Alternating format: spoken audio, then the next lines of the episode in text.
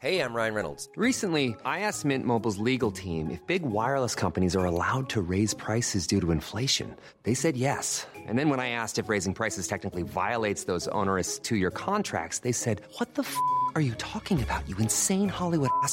F- So to recap, we're cutting the price of Mint Unlimited from $30 a month to just $15 a month. Give it a try at mintmobile.com slash switch. $45 upfront for three months plus taxes and fees. Promo rate for new customers for limited time. Unlimited more than 40 gigabytes per month. Slows. Full terms at mintmobile.com.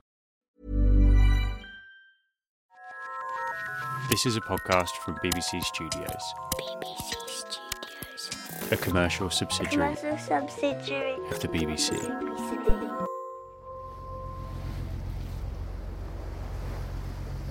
The plan to rescue vaquitas uh, from the dangerous waters within the upper Gulf of California began with trying to find them. They are small animals that are living in a pretty big body of water.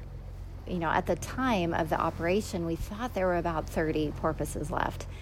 And so just finding them was going to be a big challenge. Welcome to the BBC Earth podcast, the podcast that's tracking down some of the rarest animals on the planet and doing our best to bring them back from the brink of extinction. I'm Emily Knight. we knew how quickly the species was declining. So we knew that this was this was kind of it. We might not have another chance. We knew that just in a matter of years, the species could disappear. In this episode, we're meeting the animals under threat, the people trying to save them, and the species which might just be able to make a miraculous comeback after all. Our first story is about a marine mammal that you might not have heard of. It's a tiny porpoise, the smallest member of the whale family. You could fit one in a bathtub. Not that you should. It's called the vaquita, and they live only in a small strip of ocean called the Gulf of Mexico, or the Sea of Cortez. The vaquita is one of the smallest cetaceans in the world. It's uh, one and a half meters long, and females are a bit larger than, than males. This is Lorenzo Rojas Bracho, the head of the Mexican government's Marine Mammal Research Group. Although his work with vaquitas has earned him something of a nickname. Oh, and um, Mr. Vaquita. It's cute. It's a very cute animal. It has black patches around the eyes and the mouth. And so many people call them the panda of the sea. It has kind of a smile and, and, and this black mask that makes it a very uh, attractive a- animal. And I think one of the most attractive cetaceans in, in the world. The vaquita are in real trouble. They're about as close to extinction as you can get. Our last population estimate is less than 20, with probably around nine or 10 animals. And that's, I think, the saddest part of my uh, professional life. Vaquitas are disappearing primarily because of gill nets. That's Dr. Cynthia Smith, the director of the National Marine Mammal Foundation in San Diego.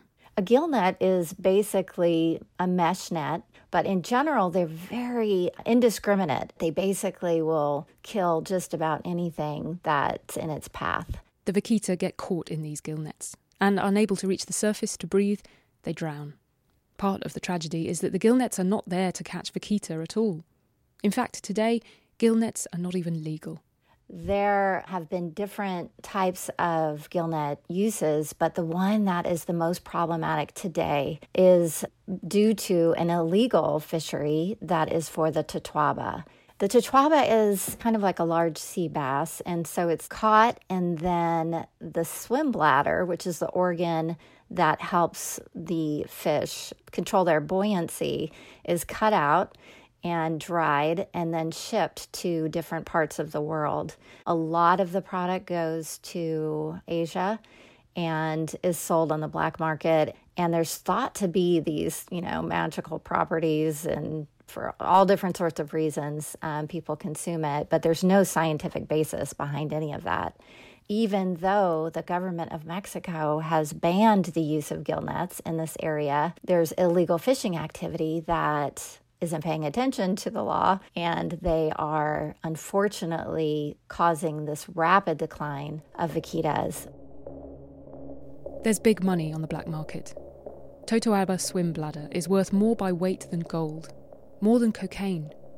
And for people like Lorenzo and Cynthia, trying to stand up to a huge network of organised criminals has put a target on their heads too. The first time I was threatened, I didn't realize it was a threat. Yeah, I had a phone call, and then they asked me if I was uh, Professor Rojas. He said I'm a member of a drug cartel, and and I was surprised. I didn't know what to say, and he said, "Well, we know where you are, your family," and I hung up and called the police. He said he was going to, and I don't know. This is a good word for radio, but beat the shit out of me. They were threatening to burn down the facility, and pretty early on, we got a, a good sense of how dangerous this work was.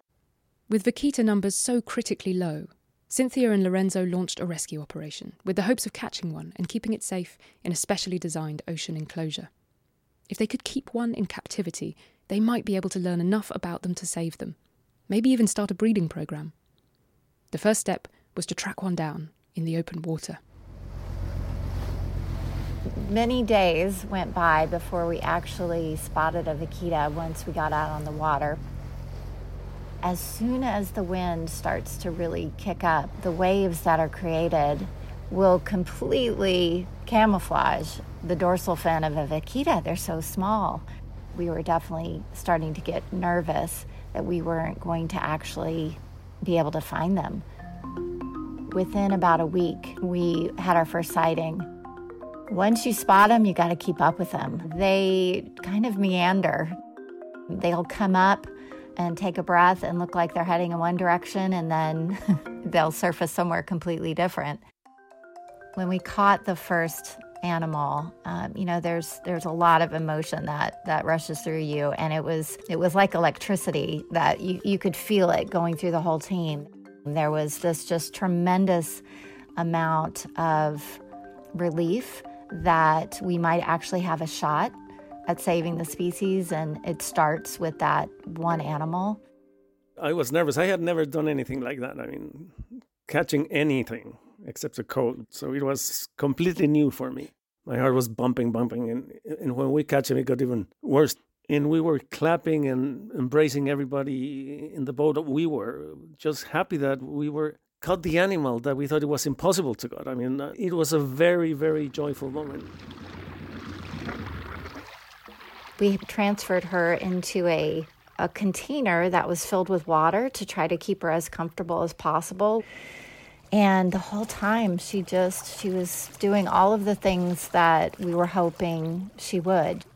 Her breathing was calming and she was her heart rate was stable and she looked to be comfortable. And so we were optimistic because we thought, well, perhaps she's resilient and perhaps a very good candidate to attempt this kind of rescue operation with.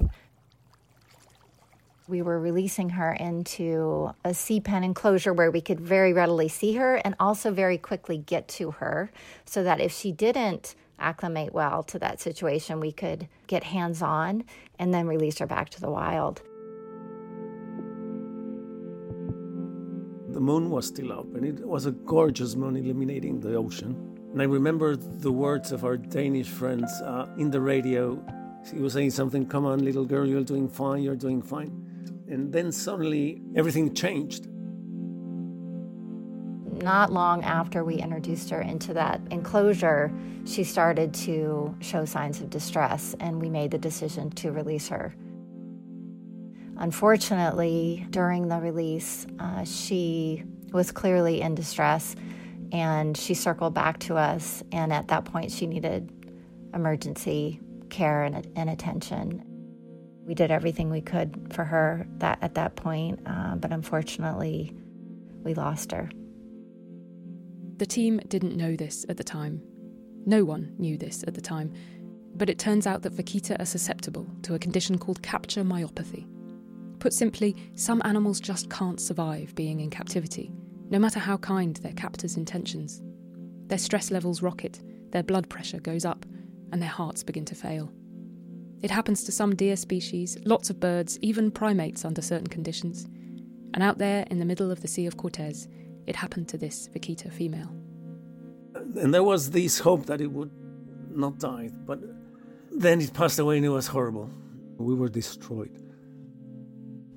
The one thing that we look back now and are grateful for is just the fact that we were able to do so much, learn so much from her, even though we lost her. Although this story is a tragic one, it's not over yet. Lorenzo and Cynthia and their teams haven't given up hope. Although they're no longer attempting to capture a vaquita, the effort to save them is still ongoing. I think what helps me hang on to hope is the fact that the animals are still having babies and that the geneticists are saying the species is strong enough to come back if we can just remove the threats. That's a huge piece of information to build upon. But then that creates that laser focus then on the threat. How are we going to eliminate that threat? And that has to do with putting an end to this poaching situation, to the illegal fishing that's happening. And it has to do with international collaboration between countries. And so, yes, I have hope. I, I know the animals can do it. They're fighting, they're resilient, they're strong. We need to be the same. We know now that vaquita is a very resourceful animal, and if we stop killing them, they will come back we keep optimistic that the animal will recover. We will not see it in our lifetime, but at least we will know that it has this chance to come back and, and show the world that everything is possible. If you want to see the shy, elusive Vaquita for yourself and watch Lorenzo and Cynthia's heroic attempts to save them, there's a film about it that you might want to check out called Sea of Shadows. Imagine the softest sheets you've ever felt. Now imagine them getting even softer over time. That's what you'll feel with Boll and Branch's organic cotton sheets. In a recent customer survey, 96% replied that Boll and Branch sheets get softer with every wash. Start getting your best night's sleep in these sheets that get softer and softer for years to come. Try their sheets with a 30-night guarantee. Plus, get 15% off your first order at bollandbranch.com. Code BUTTERY. Exclusions apply. See site for details. Ryan Reynolds here from Mint Mobile. With the price of just about everything going up during inflation, we thought we'd bring our prices down. So to help us, we brought in a reverse auctioneer, which is apparently a thing. Mint Mobile unlimited premium wireless. Ready to get 30, 30, bit to get 30, bit to get 20, 20, 20, bit to get 20, 20, bit to get 15, 15, 15, 15 just 15 bucks a month. So, Give it a try at mintmobile.com/switch. slash $45 upfront for three months plus taxes and fees. Promo rate for new customers for limited time. Unlimited more than 40 gigabytes per month. Slows. Full terms at mintmobile.com. You're listening to the BBC Earth podcast, where today we're seeing what can be done to save the species that are in trouble. Our next story comes from Dr. Samuel Ramsey, a researcher from the United States Department of Agriculture who studies I've got so much honey, the bees envy me. honeybees. Sammy keeps bees in his lab, and he likes to sing to them. Somewhere deep down, there is a part of me that thinks, you know, they might actually like this. Maybe this is de stressing them just as much as it's de stressing me. And although singing might not be the best way to do it, de stressing bees is not as silly a task as you might think. Bees, as you may know, are in trouble. Honeybees are facing an unparalleled number of issues all at once. Pesticides are a big issue, but they're not the only one. You might have seen the headlines beekeepers around the world opening up hives to find the workers gone. It's called colony collapse disorder, and although it has one name, it's a mysterious condition without one single cause. Pesticides, a reduction in available plant species, viruses, poor genetics from inbreeding, and on top of all that, there's the thing that Sammy is really interested in parasites. Organisms that live off the bees, who can only survive in bee colonies. I've been fascinated by the concept of symbiosis since I was a little kid. It is one of the first subjects uh, in science that really got me excited because you've got these organisms that have a close relationship with another creature that's from a different species. And it's become so close that either both of the creatures need each other or one of the creatures needs the other in order to survive because I used to raise insects and watch their interactions between species, I would think about it from the perspective of these two organisms that have just been put together. What could potentially be going through their minds?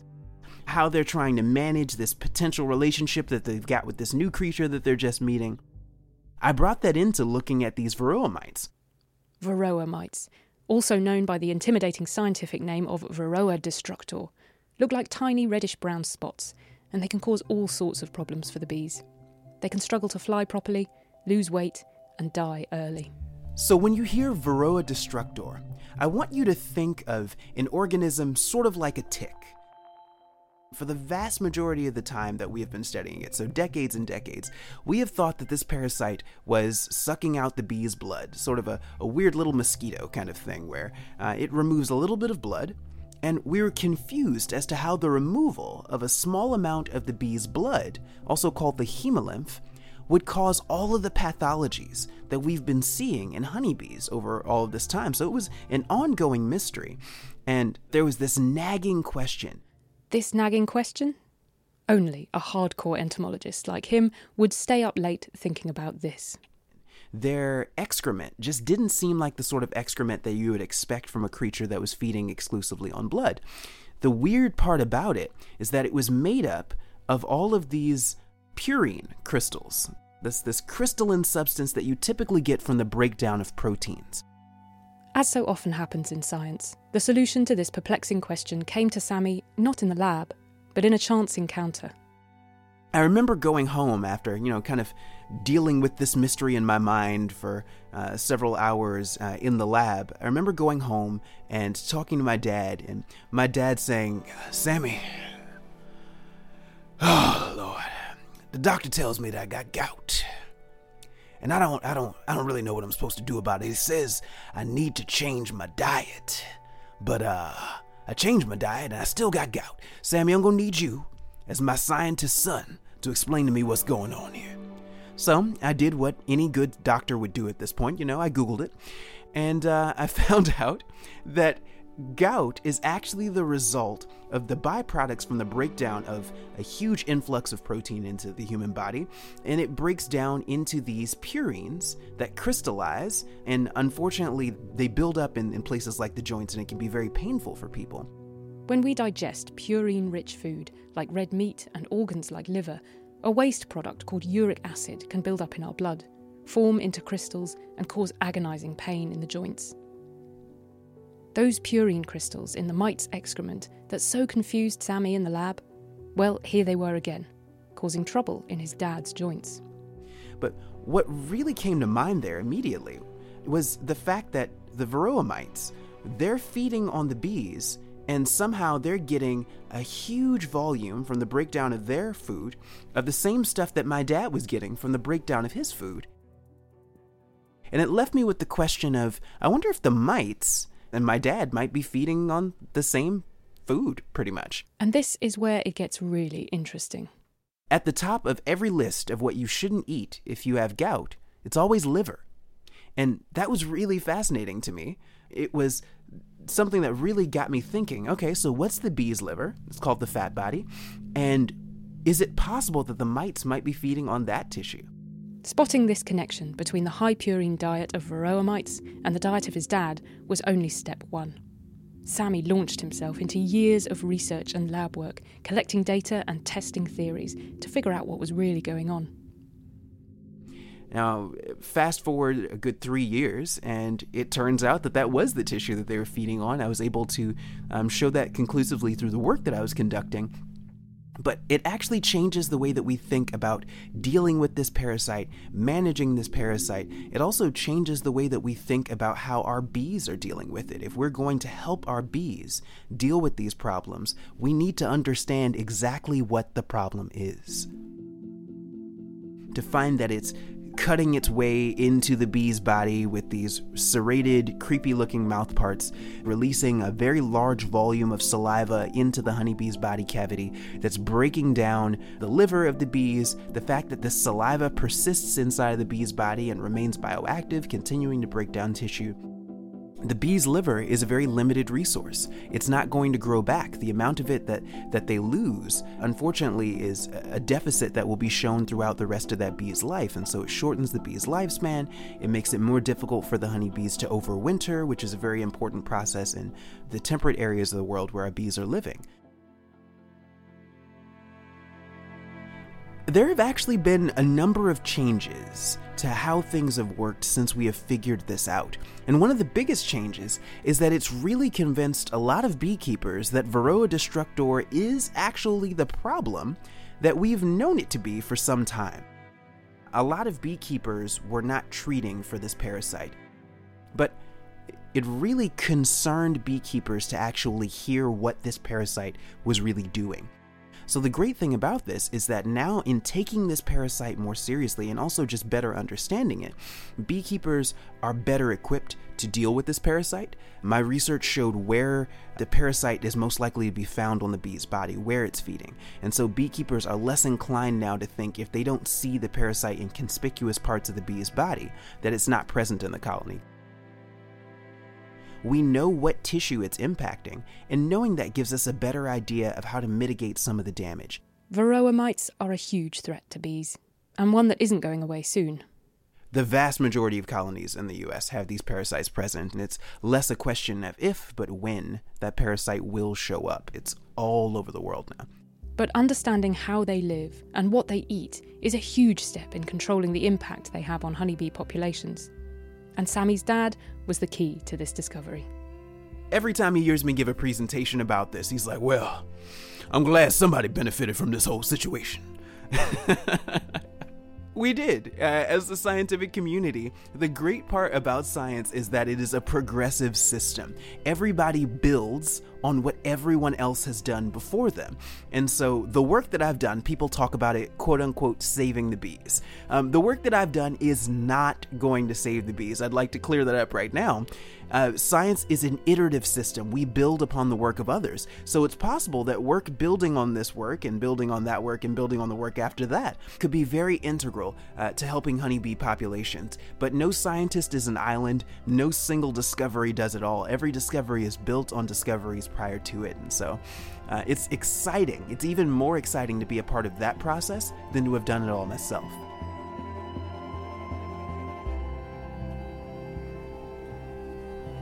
With the help of some clever science, we might yet save the bees. And with hard work and a lot of good fortune, we might just save the vaquita too. But there's one set of animals that we can't save dinosaurs. Dinosaurs, as we all learned in school, went extinct long before humans even existed. Or did they?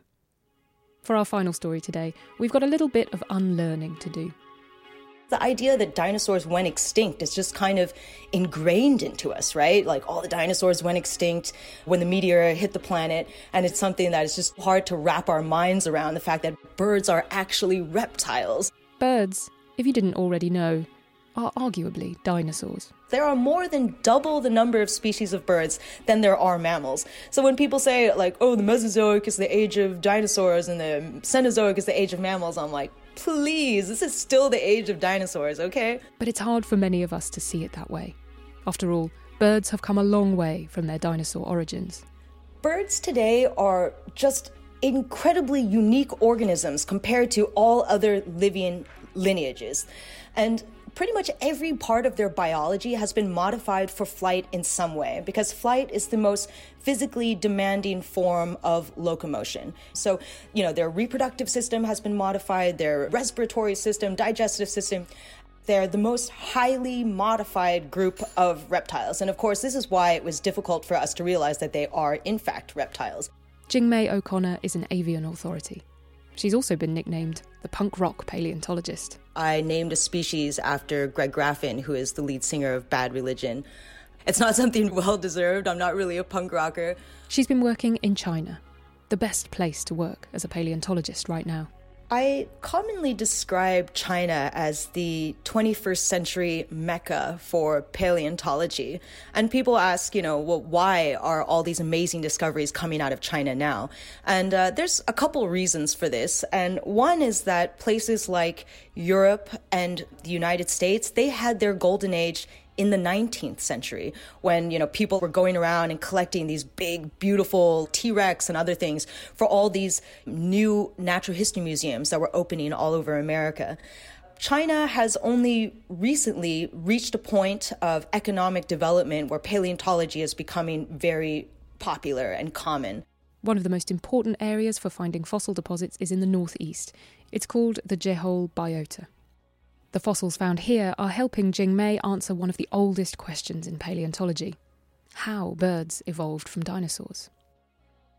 In 1996, a farmer is working on his land and he finds the first feathered dinosaur. And this specimen preserves what we call dino fuzz. So they're more like a hair than something that we would think of today as a feather. And this specimen is published on the cover of Nature magazine, which is where every scientist wants to publish. And this sparks this enormous amount of interest in these Jehol deposits. And then in 1998, a dinosaur named Caudipteryx is found, and this dinosaur preserves feathers that we would recognize as modern feathers.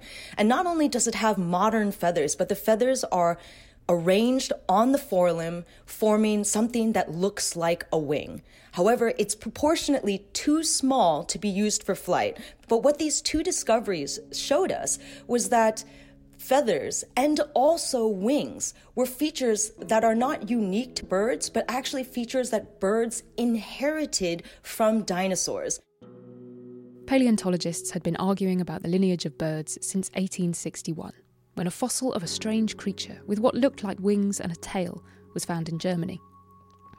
It was named Archaeopteryx, meaning ancient wing, and it caused a lot of confusion. No birds had ever been discovered from so far back in time.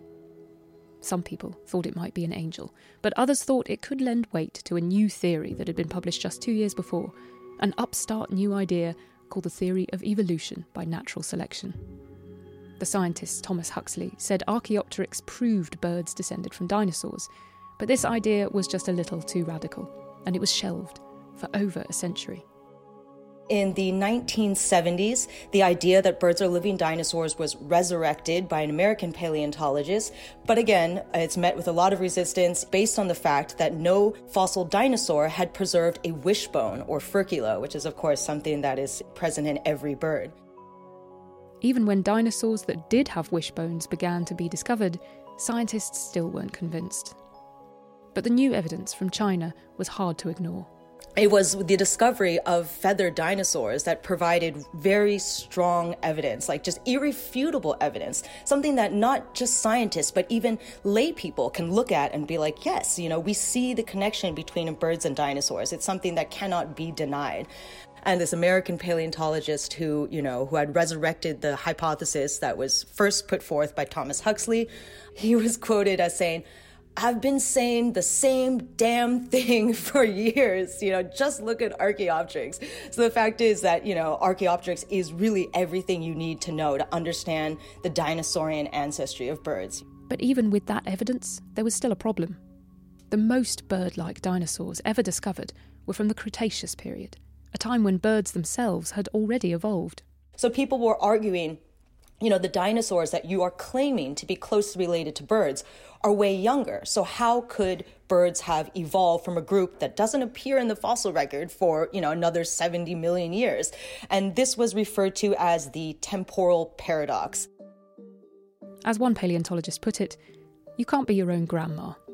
The temporal paradox is something that has only been effectively closed very recently. And this is from specimens from China that are about 161, 165 million years old. So they're just a bit older than Archaeopteryx. But it is from these deposits that we find these small feathered dinosaurs that look very, very much like Archaeopteryx, maybe very, very closely related to birds. Maybe the group of dinosaurs that birds evolved from, but not birds. So you've got winged dinosaurs that aren't birds, and birds that evolved from dinosaurs. Thankfully, the discovery of those feathered dinosaurs, ancestors to Archaeopteryx, slotted neatly into the evolutionary timeline, and most paleontologists wave goodbye to the temporal paradox problem. So it's settled then. Dinosaurs didn't go extinct after all, they evolved into birds. Of course, it's not really that simple. When we say that birds survived the end Cretaceous mass extinction, it's actually not really true. I mean, birds survived, but not all birds survived. There were all these other lineages during the Cretaceous. There were the Enantiornithines, there were the Confucius ornithiforms. Okay, I'm not going to list all these obnoxious names, but there were all these other different lineages that were also living side by side. But all these modifications that we see in living birds evolved slowly during the Cretaceous evolution. So not every lineage had the complete set. The complete set was only present in one group, and this probably helped them to survive the devastation of the meteor impact. So, at the time of the meteor, there were lots of groups of animals similar to birds, but only one group that survived the impact. And after the mass extinction of so many of their competitors, this group was free to balloon out into the 11,000 species of modern birds which fly around our planet today. But while the evolution of birds can be understood as a straight line, extending back through prehistory, the evolution of flight itself is a much more convoluted story. It wasn't just the ancestors of birds which pulled off the trick.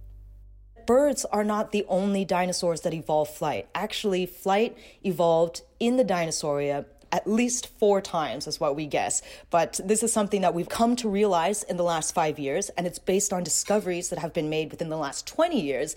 Actually, flight has evolved multiple times in dinosaurs, and each time taking a different pathway. So, for example, in the Scansoriopterygid lineage, which are the oldest flying dinosaurs, they've probably didn't fly very well and they had some kind of primitive gliding behavior similar to say a flying squirrel. And then you have the evolution of birds and they fly with wings formed by just the forelimbs. And then independently, you have a group of dromaeosaurids that evolved to fly with wings on the forelimbs and on the hindlimbs. And then there's the fourth hypothesized occurrence of evolution evolving within dinosaurs, Rahonavis, similar to Archaeopteryx with a long bony tail. However, uh, unfortunately, we have no idea how it flew. The final mystery is why. Why did flight keep evolving in dinosaurs so many distinct times? It's a very, very good question, but I hate when people ask it because I don't have a good answer for you. And uh, I know I shouldn't feel bad about not having the answer because the fact is that, you know, this is something that we are just only very recently coming to grasp with. So we haven't really had the time to investigate this properly. And honestly, it is really mysterious because it's not like the niche of the air was unoccupied at the time, so therefore dinosaurs could evolve into this niche and take advantage of resources that were not being utilized. That was not the case. You already have this incredibly successful and diverse group of flying reptiles, the pterosaurs. So birds and other flying dinosaurs had to evolve to compete with this group. So it's really bizarre that this happened so many times, and also at least three instances that evolved within a very small period of time geologically speaking, of course, you know, it's like within 30 million years, which I know to most people is an enormous amount of time. But to us geologists and paleontologists, we're like, eh, it's not that much time. Uh, but yeah, to be honest, I, I, I'm a bit stumped.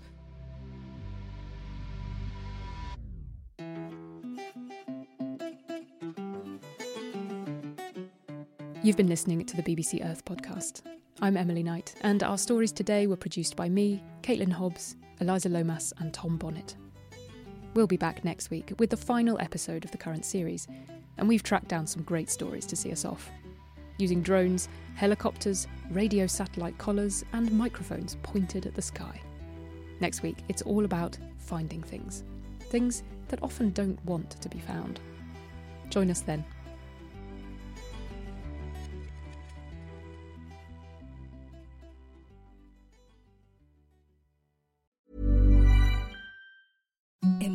The softest sheets you've ever felt. Now imagine them getting even softer over time. That's what you'll feel with Boll and Branch's organic cotton sheets. In a recent customer survey, 96% replied that Boll and Branch sheets get softer with every wash. Start getting your best night's sleep in these sheets that get softer and softer for years to come. Try their sheets with a 30-night guarantee. Plus, get 15% off your first order at bollandbranch.com. Code BUTTERY. Exclusions apply. See site for details.